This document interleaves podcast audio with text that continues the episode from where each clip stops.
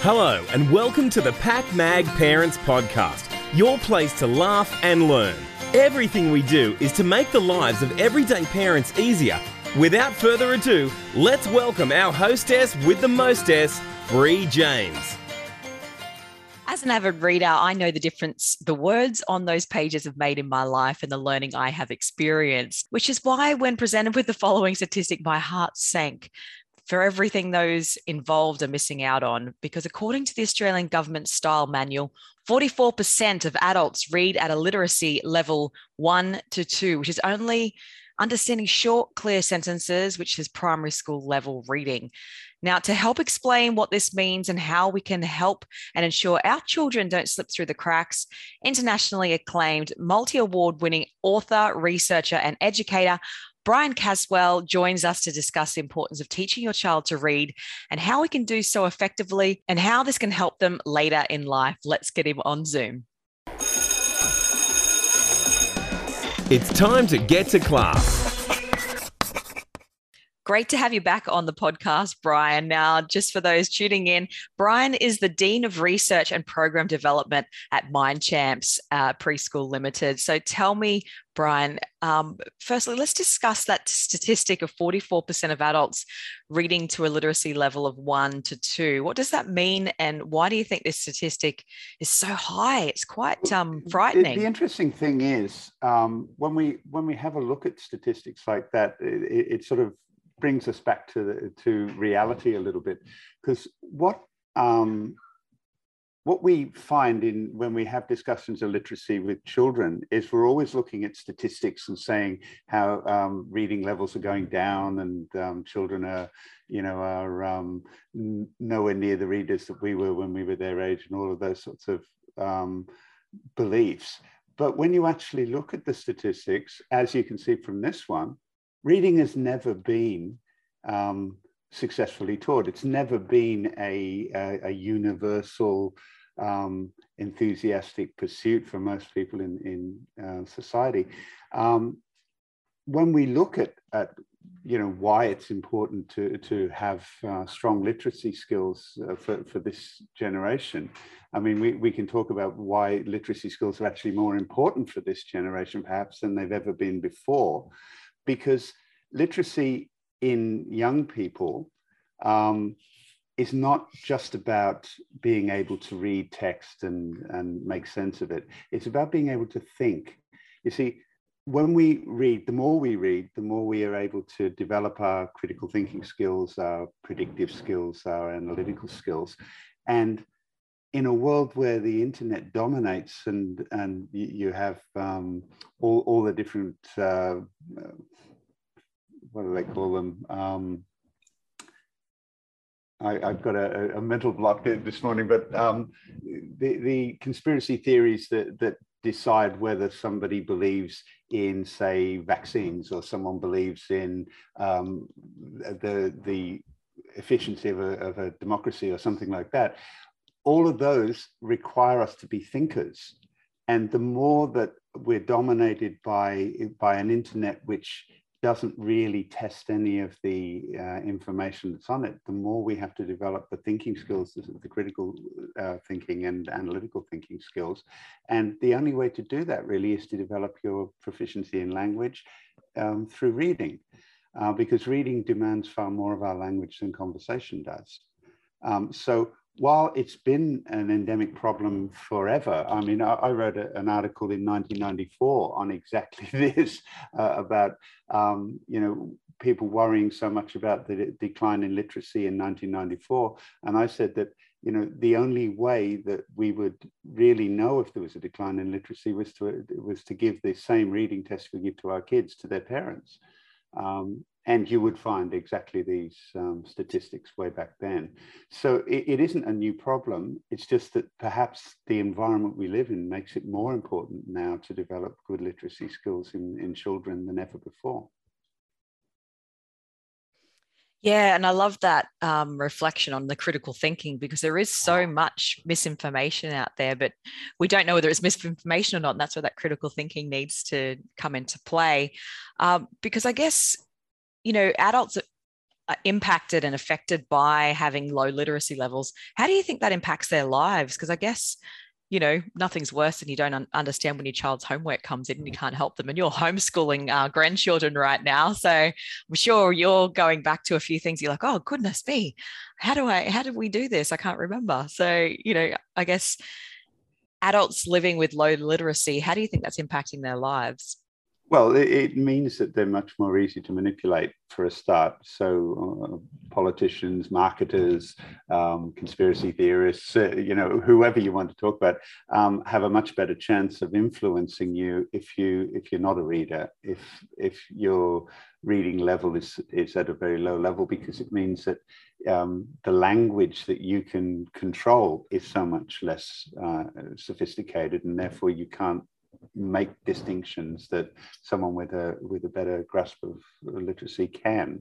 Um, so you're much more likely to be influenced, and of course. It then becomes a cyclic thing because if, if you have parents who don't read, then you have children who don't read. And therefore, um, the cycle keeps going. Um, families that read have children that read, and those children have children that read, and and um, you, you, get this differentiation between families, which is unnecessary because anybody can be learn to become a great reader and an enthusiastic one. Yeah, I agree. I mean, I think in this day and age, we can learn so much through, you know, through online, with through reading articles and through books and things like that. I think it's um, we're in such an opportunity state of the world right now where we can learn so much if we have that thirst for knowledge and that thirst for reading. How do you think we can improve this statistic for future generations including our own children? I mean like you said monkey see monkey do. I'm an avid reader so my children are as well but i know that's not the same in every household yeah, and and as I said, it never has been. So um, basically, what we have to do is to make reading something that a child, from the very beginning, from almost from birth, well, definitely from birth, um, finds as a part of their life an enjoyable, exciting, engaging, and uh, nurturing part of their life. If if the daily or uh, you know bi daily um, experience of reading is is positive. It it um, engenders sort of feelings of love and happiness and uh, engagement. Then that child will become a reader. They, they become a reader before they can actually decode words. The problem that we have is that we focus so much on phonics and decoding and being able to um, say the words that we forget that that's only 20% of reading. Um, phonics is it's essential. Uh, I mean, to be able to uh, turn the symbols into sounds is an essential skill. But how you come to that essential skill is the key. If you come to it through drill and rote learning, what we call drill and kill, then you get a person who can decode words who will never read anything by choice. They are not a reader, they are a decoder, and um, they are the the people who end up in that uh, below the 44% um, um, statistic because reading like anything else is um, is improved through practice and if you don't practice you don't get better at it. So, how can we, uh, I guess, encourage children to read more? Is there any advice and tips there? I'm, I'm grateful, you know, because my husband's not a reader and I'm a reader, and thankfully both my kids they love reading. Um, have you got? I don't know how I've done it though. So, have you got any? Have you got any tips for those listening?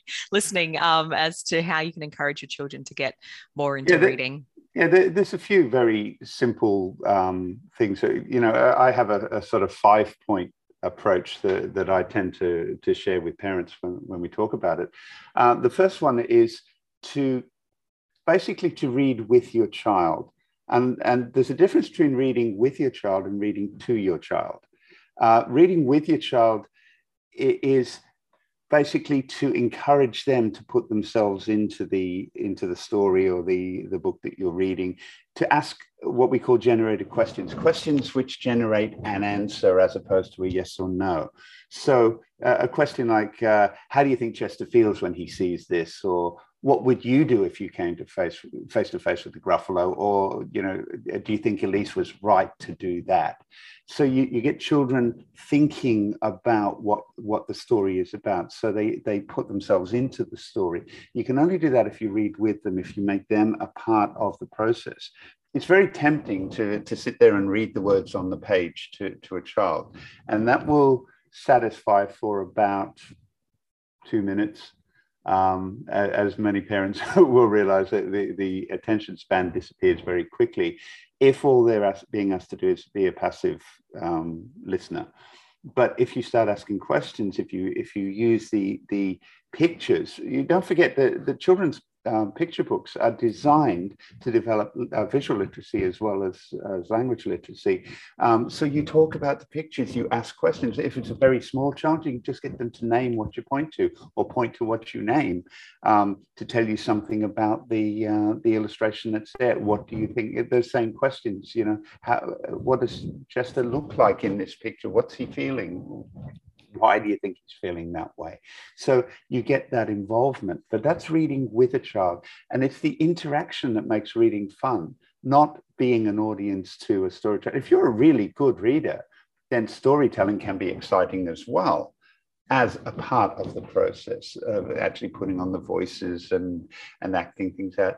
But then you get the child to do the same thing. If, if you've read the book a couple of times, then the child knows some of the lines, especially if it's a really well written picture book and it's got the repetition and the and the patterning of language in it, that the child can then start to predict what the next thing might be or remember what it was last time they read it. And then they can give you back some of that. That's reading with children and that's a really important start.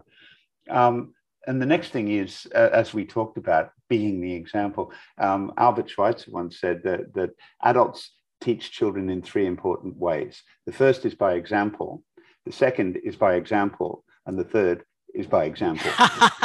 um, which which I thought was a really good one. But my, my favorite um, uh, statement on that was was Robert Fulghum. I don't know if you if you know him. He, he wrote uh, "All I Really Need to Know I Learned in Kindergarten," which is a great book. Um, but he he said this. He said, "Don't worry that your children never listen to you. Worry that they're always watching you."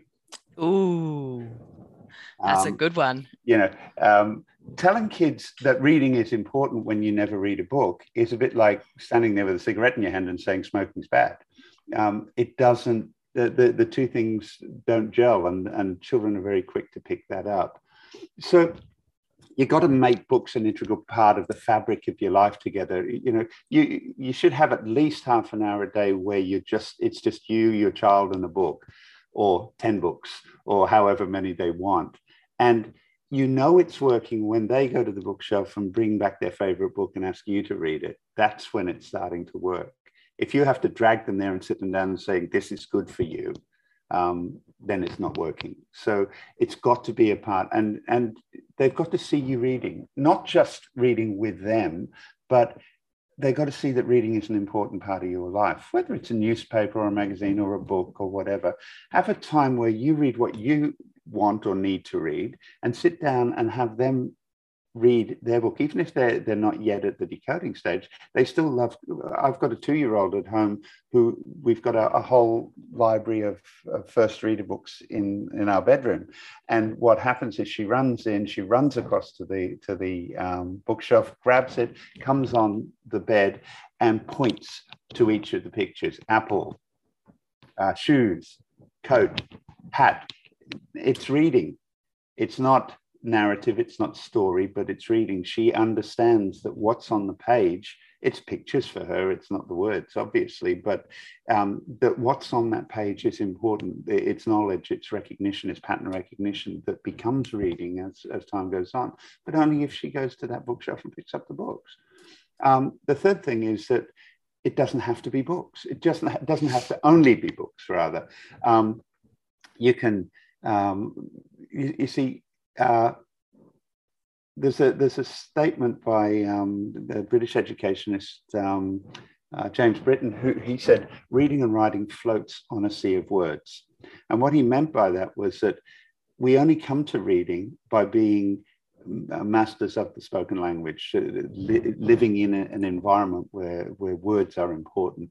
So um, when it comes to language, speaking to children, uh, reciting poetry to children, um, reading things aloud, um, looking at environmental language on signs. And uh, I mean, there isn't a kid in Australia who doesn't drive, drive past the Golden Arches and say McDonald's. I mean, you know, they, they understand that language uh, written language means something uh, from the very beginning. So you make the most of that. You have games in the car where you, you point to things and, and um, or when you're out walking or when you're in the park, you read the signs together and, and talk about why the sign's there or whatever, whatever it happens to be. Get children to understand that written language is a part of their environment, a part of their life. Um, so supermarkets, um, advertising billboards, any of those sorts of things. So, so, you know, get kids to recognize that there are words all around us. And, and the, the last thing basically is to be present in your children's lives. Um, it's too easy and you know we, have got so many demands on our time and, and so many extraneous um, places where we um, where, where, our attention is taken. So when you and your kids are together, be truly together. Uh, resist looking at your phone or your or your iPad or, or whatever it is. Uh, we managed to exist for thousands of years without being umbilically connected to the internet. Um, the more time we spend with our children face to face, language only works face to face, by the way. Um, children don't learn language unless there is another person, and I'm talking about mastery of language and, and, the more complex aspects of language. They don't learn that from a TV screen. Um, all of the science shows that when, when, children are watching a TV screen, even if it's if that is designed as a language exercise, they pick up virtually nothing. But if you do exactly the same thing face to face with a real person, then it, it connects. Our brains are wired uh, to, to learn socially. Um, so therefore, you know, our job, our duty as parents is to be social with our children. And that means putting the phones away. Um, one um, technique that a lot of families have, have um, learned to use is what we call the vault. Um, and it, it, can actually be a very fun and focusing um, thing. The vault is simply a container. It can be a Tupperware container or a bag or a, a box or whatever.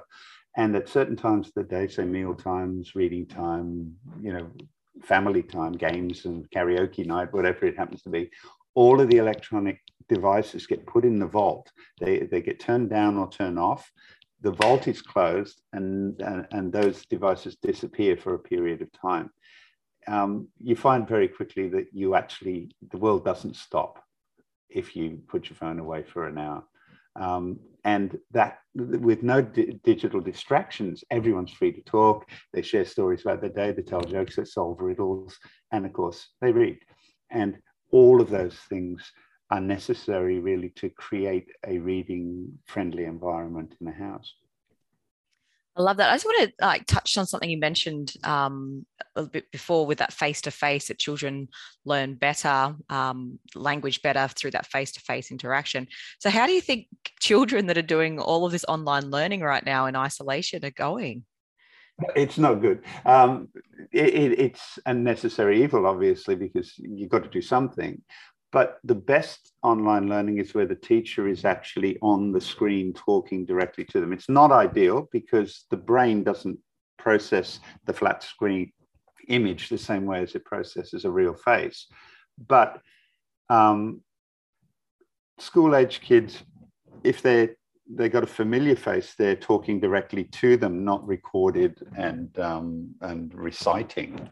Um, a, a, face on screen that interacts with them, asks them questions. And with Zoom, it's really good because they can get get to give answers back, which is great.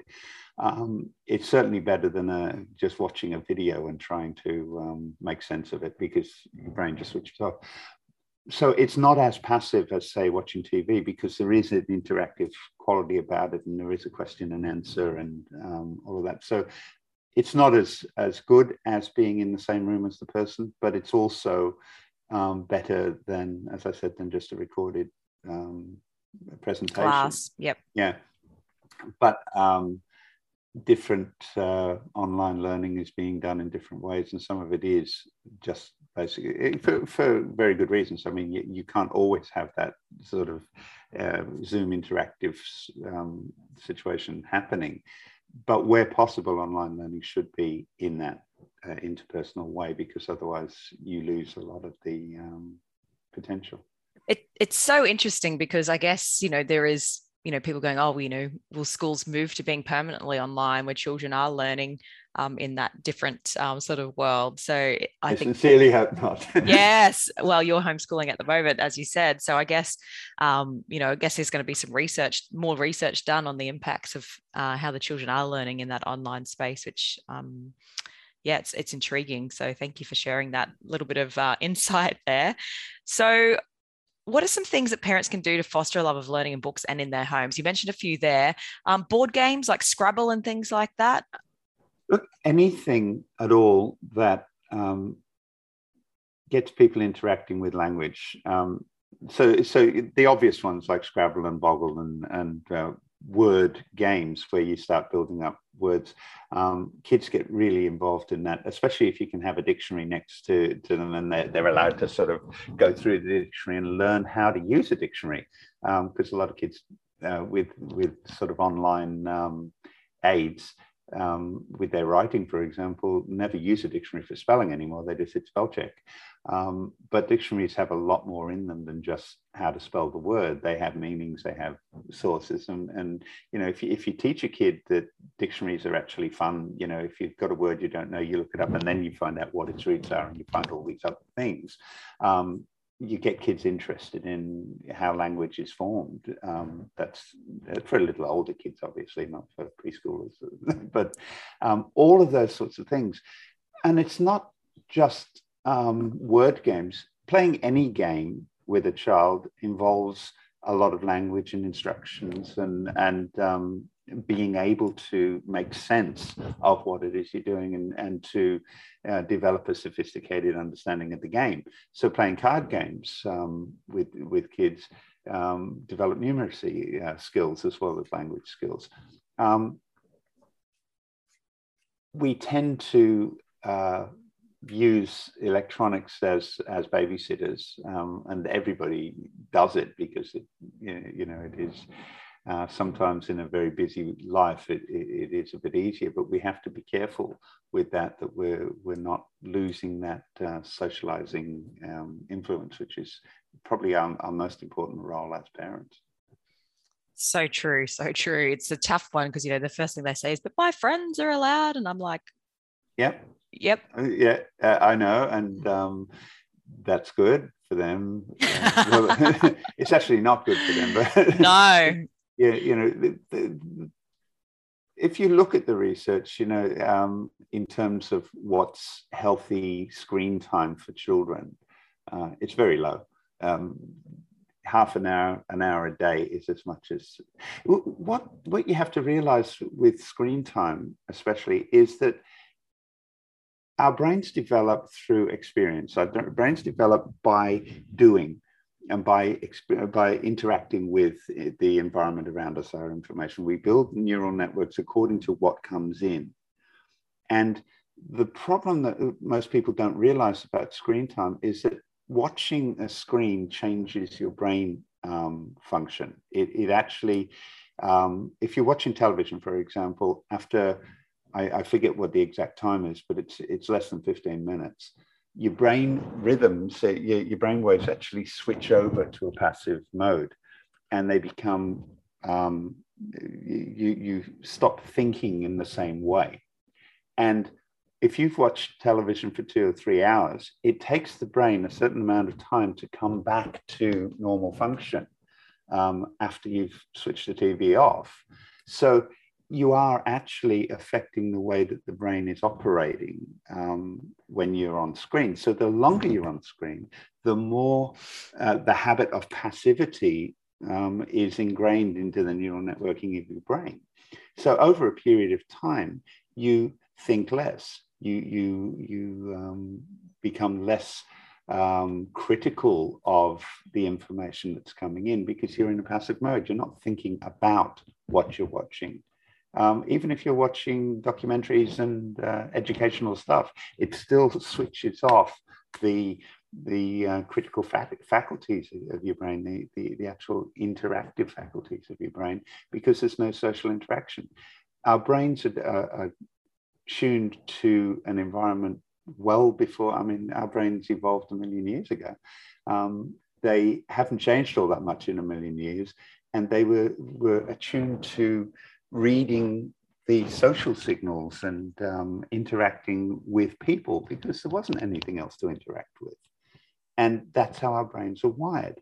So when they become hijacked by a technology which isn't social interaction, then they, they switch into a different mode and, and don't work as, as effectively, basically. It's so intriguing, and you and I mm. always uh, seem to go down a rabbit hole. And um... we can't help happen. ourselves. We do it every single time, but there's so yeah. much, uh, I guess, you know, that's impacting our children from that literacy, and it is that um, distraction media, you know, um, which is that you know device and hopping online, and I guess yeah. it's um, it's a. Well, I, I guess what it is, you see, is that we we tend to think of literacy as opening a book and reading lines of, of text. And that isn't the full extent of literacy. We bring uh, what I always said, you know, when I was giving talks on, you know, as a, as a novelist, you, you get to talk a lot about writing. In fact, you get to talk more about writing than you write. But um, when when I was talking to to uh, people about writing, what I always said was that as a novelist, you write uh, you create 50% of the story. The other 50% is created by the reader. The reader owns that story. The reader creates the story in their own mind. And 10 people can read the same book and they're all reading a different book. Yeah. Because what they bring to the story is just as important. And so when we think about literacy in children, we've got to realize that literacy is, is one of the jigsaw puzzles. The, the actual ability to read, I mean, is one of the jigsaw puzzles of literacy, but its experiences, its, its outside influences, its social influences, it's all of these other things that make reading what it is for any individual child. And if we ignore all the other things and just focus on phonics, then we get a decoder who never reads a book and becomes one of the 44%. Hmm, we've given us lots to think about today. So thank you so much. Any parting words to our listeners right now um, in regards to helping children develop a love of books and learning? Well, all I can say is that uh, I, am not going to focus on the kid. I'm going to focus on the parent. Um, we, a lot of parents that I've talked to uh, over many years have, have said the same thing. They come back later on and they talk to me and they say, you know, we now have a reading time at home. We have a half hour or an hour a day where we we read together, um, or you know, in the same room. And they always they said, almost without uh, change, that they, uh, they that is the best time of the day for me. Not for my child. My child is loving it, but it's the best time of the day for me because I get to connect with my child in a way that I wasn't doing before. A very personal, very relaxing and enjoyable and nurturing way. And, um, you know, the more you develop that um, habit, that reading habit with your child, uh, the better it is for both of you. Perfect. I love it. Time to get reading parents uh, and, and hanging out with our kids uh, in, a, in a more meaningful way. I love it. Thank you so much, Brian, for being on the show.